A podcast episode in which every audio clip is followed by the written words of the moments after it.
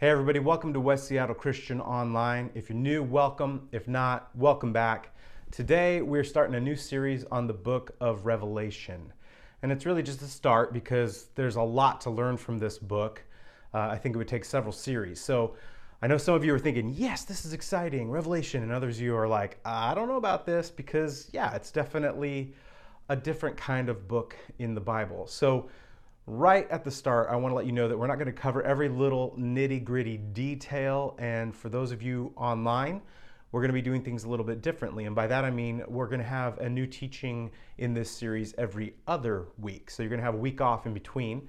In those off weeks, our Kinfolk groups are going to be meeting and talking more about this and having some great times of fellowship. So if you're in the West Seattle area and you don't have a church yet, we encourage you to join up with us. What we're going to do in this series is concentrate on the first three chapters of Revelation as kind of like the base layer of knowledge you need to have to understand Revelation properly. So there are two takeaways I want you to leave with, that I want you to have when we're done with this series by late September. And the first is that you know how to read the rest of Revelation after what we cover in the next several weeks. And the second is that our church, West Seattle Christian Church, would become increasingly competent and more the church Jesus wants us to be in the world. So let's begin. The layout of the first three chapters of Revelation is really simple. The first chapter is an introduction. Chapter 2 and 3 contain seven short letters from Jesus to seven different churches in Asia Minor. And I want that to sink in for a minute. Maybe you thought that Jesus never wrote a letter in the Bible, that it's just stories about Jesus. But what we have here in Revelation are seven short letters from Jesus himself in these chapters 2 and 3 that are each unique and specifically addressed to seven different first century churches. And Jesus does two basic things in each of these short letters. He encourages and he corrects. So he encourages these churches by making it really clear what are the things that you need to keep doing that you've already been doing? And then he corrects these churches by making it really clear the things that they need to stop doing. So as a church today, we recognize that we want to be what Jesus wants us to be in this world. So maybe it's a good idea to take a look at these letters to see what kinds of encouragement and correcting Jesus himself was giving some of the first churches that ever existed. So because we're not so different from them, after all, it would be pretty easy to look around at the world out there and not have a lot of hope. But as we try to follow Jesus here, we understand there's a lot of pressures that are squeezing us from the outside to compromise with the ways of the world. But as you read Revelation, what you begin to see is that Jesus wants his church to have hope and to live with character and holiness in the midst of those pressures, in the midst of those hardships. So Revelation was and is actually meant to be an encouraging book. It's actually kind of the height of irony that today a lot of Christians are kind of scared of taking a look at Revelation because this letter is actually about the amazing hope that we have in Jesus. And it's about having the character of Jesus or holiness. It's about living lives of character, of righteousness in a world that's constantly trying to get us to change and get off the path, change our tune and follow its story. But these letters from Jesus take us deeper than just telling us to be righteous and holy. They ask a deeper question, and that question is, what's the motivation for your holiness? Why does Jesus want you to be righteous and holy? Why should you want to be holy? So let's jump into the text and see what we find, and we're just going to start in the first couple of verses and go from there. First two verses say, "The revelation from Jesus Christ, which God gave him to show his servants what must soon take place. He made it known by sending his angel to his servant John, who testifies to everything he saw, that is, the word of God and the testimony of Jesus Christ." So right out of the gate, what we see here is that this is called the Book of Revelation. It is not Revelations. It is one revelation. We also find a person named John, but the most important observation here is that this letter is all about Jesus. And that's integral to the letter. It's important because as you read and study the Book of Revelation, we need to remember that it's all about Jesus. Well, verse 3 says, "Blessed is the one who reads aloud the words of this prophecy, and blessed are those who hear it and take to heart what is written in it, because the time is near." So there's this detail about Revelation being read out loud and people being blessed by hearing it. Verse 1 if you go back to that, told us that this letter is written to the servants of Jesus, in other words, those who believe in him. So what I want you to notice here is that Revelation is meant to be a blessing to believers. And we also see that Revelation is prophecy, which simply put means that these are the words of God. That's the basic understanding of prophecy. In verses 4 and 5, it says this, John, to the 7 churches in the province of Asia, grace and peace to you from him who is and who was and who is to come, and from the 7 spirits before his throne, and from Jesus Christ, who is the faithful witness, the firstborn from the dead, and the ruler of the kings of the earth. And it's at this point we figured out Revelation is a letter. It's written by a guy named John to a group of churches in Asia Minor, which is where you can find modern-day Turkey.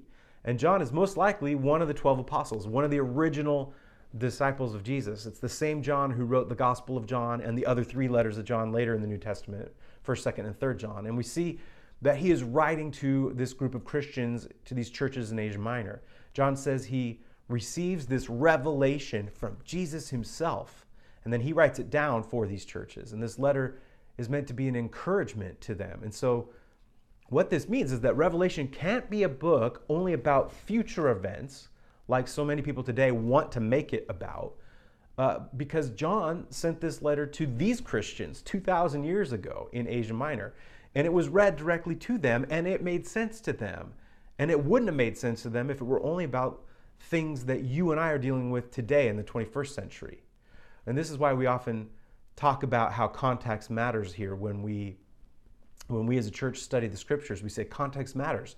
Like all the letters in the New Testament, Revelation wasn't written directly to you, but it's written for you. And what I mean by that is that we're kind of reading someone else's mail here. It had meaning for them, and they've passed it on to us, and it still has meaning for us as well. So the book of Revelation is still a book of encouragement for all believers throughout all time, because it's kind of a timeless message. Another thing to notice here in verses 4 or 5 are all these important titles given to Jesus, which we should pay close attention to, because titles were a big deal back then in the Roman Empire and in other empires. The emperor and all the heads of state and government and military officials in the Roman Empire had special titles which were meant to convey power and privilege and prestige. And Jesus is given these 3 titles here: the faithful witness, the firstborn from the dead, and the ruler of the kings of the earth. Jesus is given even more than that, over 3 dozen titles in Revelation, and most of them are given to him right here in the first 3 chapters. So these titles convey the power and the ability he has and the majesty of Jesus. So if you hear this letter and you believe that Jesus is what these titles say he is, what they attribute to him, then that's where a lot of the hope in this letter comes from, i.e. the firstborn from the dead. He's the firstborn, there's more to come. And so what we read next are even more titles. In the next couple of verses, to him who loves us and has freed us from our sins by his blood and has made us to be a kingdom and priests to serve his God and Father. To him be glory and power forever and ever. Amen. Look, he is coming with the clouds, and every eye will see him, and even those who pierced him, and all peoples on earth will mourn because of him. So shall it be. Amen. I'm the Alpha and the Omega, says the Lord God, who was and who is to come, the Almighty. You see, this letter is all about Jesus. It's meant to be an encouragement from him, and it's prophetic. It's predicting that Jesus is coming. These verses also contain references to the Old Testament scriptures too, in fact. So Revelation is filled to the brim with Old Testament references. It's chock full, which means this: the more you read and understand the Old Testament, the more Revelation is going to make sense to you. We also see right here that Revelation is loaded with symbols. And what you need to know is that when you're reading Revelation and things start to get a little bit weird and you're like, what does all this mean? Usually what's happening is symbols are getting stacked and stacked and stacked upon more symbols and more symbols. Well, then we come to verse 9 through 11.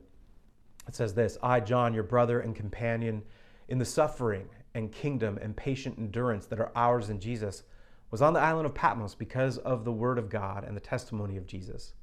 On the Lord's day, I was in the Spirit, and I heard behind me a loud voice like a trumpet, which said, write on a scroll what you see and send it to the 7 churches, to Ephesus, Smyrna, Pergamum, Thyatira, Sardis, Philadelphia, and Laodicea.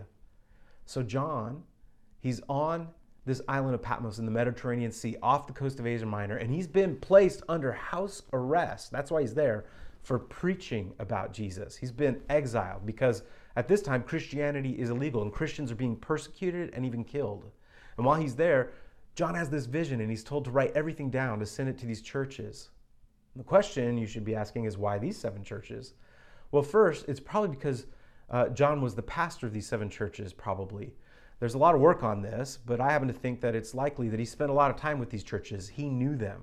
He was connected to them in some way. But these churches are also on a major trade route in the Roman Empire. In fact, the order that these churches are listed here in Revelation is the same order that they appear on trade route maps. So even though it's written to these specific churches, the idea here is that this letter of Revelation will also be read to churches everywhere, including our church. So John hears this voice and he's about to turn around and he wants to see who's talking to him. And here's what he sees. So hold on to your seat. Here's what it says. I turned around to see the voice that was speaking to me. And when I turned, I saw seven golden lampstands. And among the lampstands was someone like a son of man, dressed in a robe, reaching down to his feet, and with a golden sash around his chest. The hair on his head was white like wool, as white as snow, and his eyes were blazing fire. His feet were like bronze glowing in a furnace, and his voice was like the sound of rushing waters. In his right hand, he held seven stars, and coming out of his mouth was a sharp, double-edged sword. His face was shining, was like the sun shining in all its brilliance. When I saw him, I fell at his feet as though dead. And then he placed his right hand on me and said, "Do not be afraid. I'm the first and the last. I'm the living one. I was dead, and now look, I'm alive forever and ever, and I hold the keys of death and Hades. Write therefore what you've seen, what is now and what will take place later. The mystery of the seven stars that you saw in my right hand and of the seven golden lampstands is this. The seven stars are the angels of the seven churches, and the seven lampstands are the seven churches." So what we see here in summary is John turns around to see Jesus in all his glory, and Jesus' eyes are fire, and he has metal feet and stars in his hands and a sword coming out of his mouth. This is just crazy intense. It's like beyond Lord of the Rings fantastical here. There are a lot of symbols here that mean something, many of which the original hearers would have heard this and would have understood it. But sometimes the symbols would have been hard for even them to understand. And so in those cases, we are told what the symbols mean. Like with the seven stars, the stars and the lampstands, we're told what those mean. Jesus tells John, write down what you've seen, things that are happening now and things that are gonna happen. Jesus is telling John that some of the things we see here are going to happen in the future. But a lot of what Jesus shows John is telling him about things that are happening right then in John's present life, when John was alive. Now, this is a good time to say that we focus today almost exclusively on the physical stuff around us, the physical world, but there's also the spiritual reality that's just as real as everything around us that we tend to forget about. And Jesus reveals that spiritual reality to us through the book of Revelation. He kind of pulls back the curtain and says, hey, this is what's really going on. So Jesus explains to John that the lampstands are the seven churches of Asia Minor, and the stars are the symbols of the angels of the seven churches. In short, there's this vastly deeper spiritual reality than the physical reality that we can see. These churches are lampstands, which means they're meant to be a light in a dark world. The text says, Jesus stands in among the lampstands, which means he's in close proximity to them. He lives with them. He makes his dwelling with them. And then there's these stars that represent the angels of the churches. What's up with that? Are these actual spiritual beings? Does every church have its own angel? Well, what's going on here is this. Sometimes a Bible translation might have the word messenger here instead of angel. In Greek, the word angel and messenger are exactly the same word, which makes perfect sense because anytime an angel shows up in the Bible, they're bringing a message. In this case, though, the messengers of the churches are not spiritual beings like angels.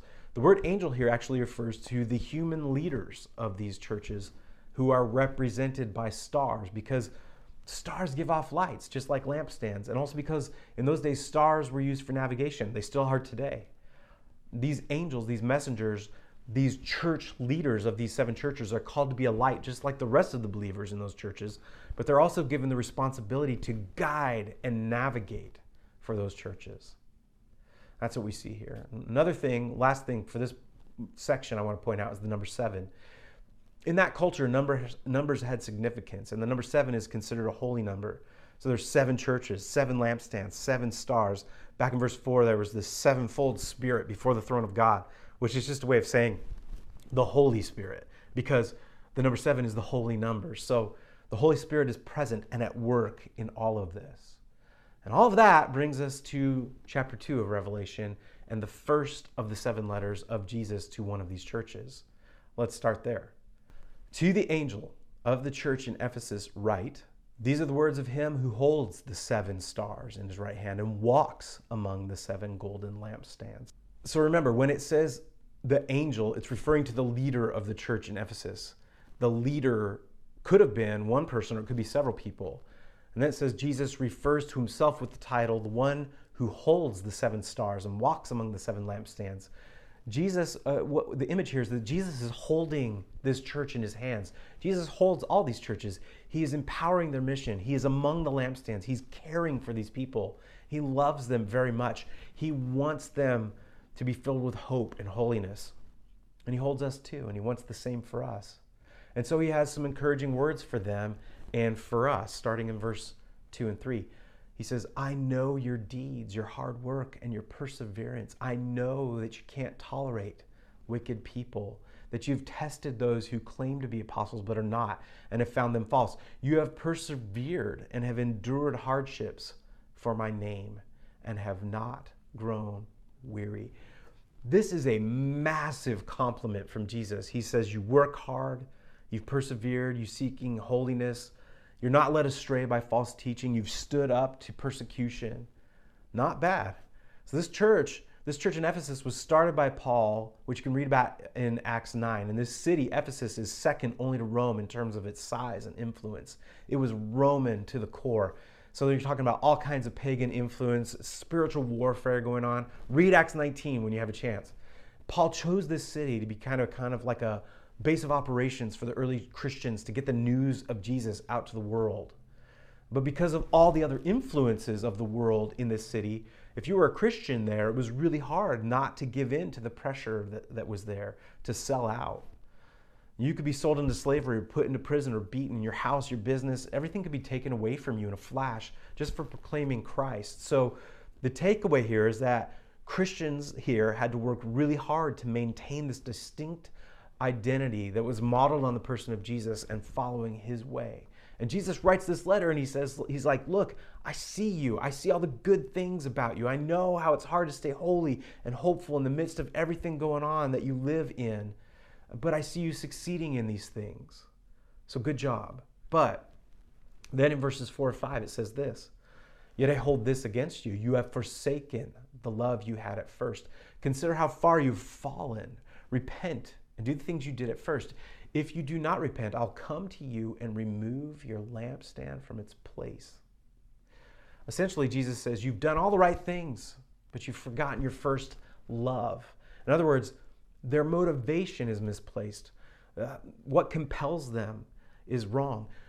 In other words, doing the right things for their own sake doesn't cut the mustard with Jesus.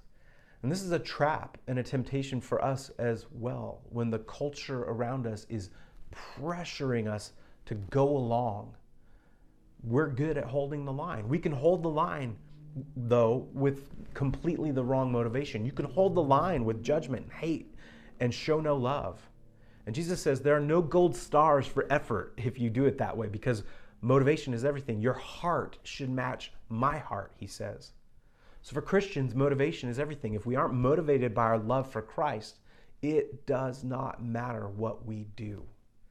Jesus says to this church in Ephesus and to Christian churches everywhere, to our church, if you don't repent of doing these right things with the wrong motivation, I'm going to come and I'm going to take your lampstand away.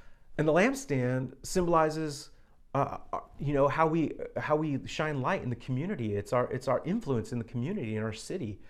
We're to be a light shining in the darkness and drawing people to God and his love.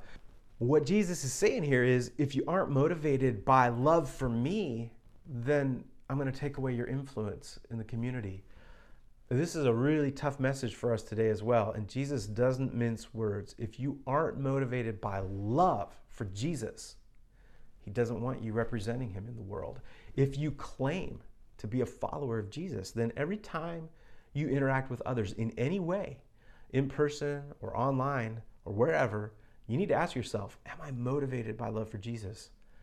Because right now in our culture, and frankly in the cultural moment of the last several decades, we are more known for what we're against than by what we're for. Is that because of the hostility of the culture? Like the culture's to blame? In other words, did the early Christians blame culture when they were being persecuted and killed for their faith? No. So maybe it's Christians today who have forgotten that when they speak and act, they are to be motivated by a love for Jesus. Jesus might say this to us: you're really good at knowing where the line should fall, but you've forgotten your first love. He says, if you aren't motivated by love for me, then I don't want you representing me out there in the world. Well, then in verse 6 and 7, he says this: but you have this in your favor. You hate the practices of the Nicolaitans, which I also hate. The Nicolaitans were this group of Christians who said it was okay to live exactly how the non-Christians around you are living, because they thought that God didn't really have a moral standard. And I have found that this has crept back into the church today, in the lives of Christians today as well. God certainly does have a moral standard. But the more important matter here that we see John writing through the words in the heart of Jesus is the matter of our own heart. Are we motivated by a deep, true, untamed love for Jesus? And if we're not, then we have some repenting to do. Finally, verse 7 has this promise for us as Christians, and we'll wrap it up here. Jesus says, whoever has ears, let them hear what the Spirit says to the churches. To the one who is victorious, I will give the right to eat from the tree of life, which is in the paradise of God. Those who are victorious, who live holy and hopeful lives in the midst of hardship and the pressure to compromise, those who have the proper motivation for a heart after Jesus, will be rewarded. In fact, each one of these 7 letters ends with a promise. This promise looks forward to the day when those who love Jesus will get to dwell with him forever. And I think maybe this is the most important reason for everything we do, and that is our love for Jesus. It's all about Jesus, which means if you're a believer, your past is Jesus, your present is Jesus, your future is Jesus. That's just such a reassuring thought, that as we go about our life this week, God's calling us to live with this promised hope. God's calling us to live with his holiness, his righteousness, in a world that is pressuring us to compromise. Jesus is asking us to be filled with hope, to be filled with righteousness and holiness, but also to check our hearts. Jesus asks us, in the end, are we motivated by our love for him? I'm Worth Wheeler for West Seattle Christian Church. Stay rooted and deep in Jesus and produce good fruit, my friends.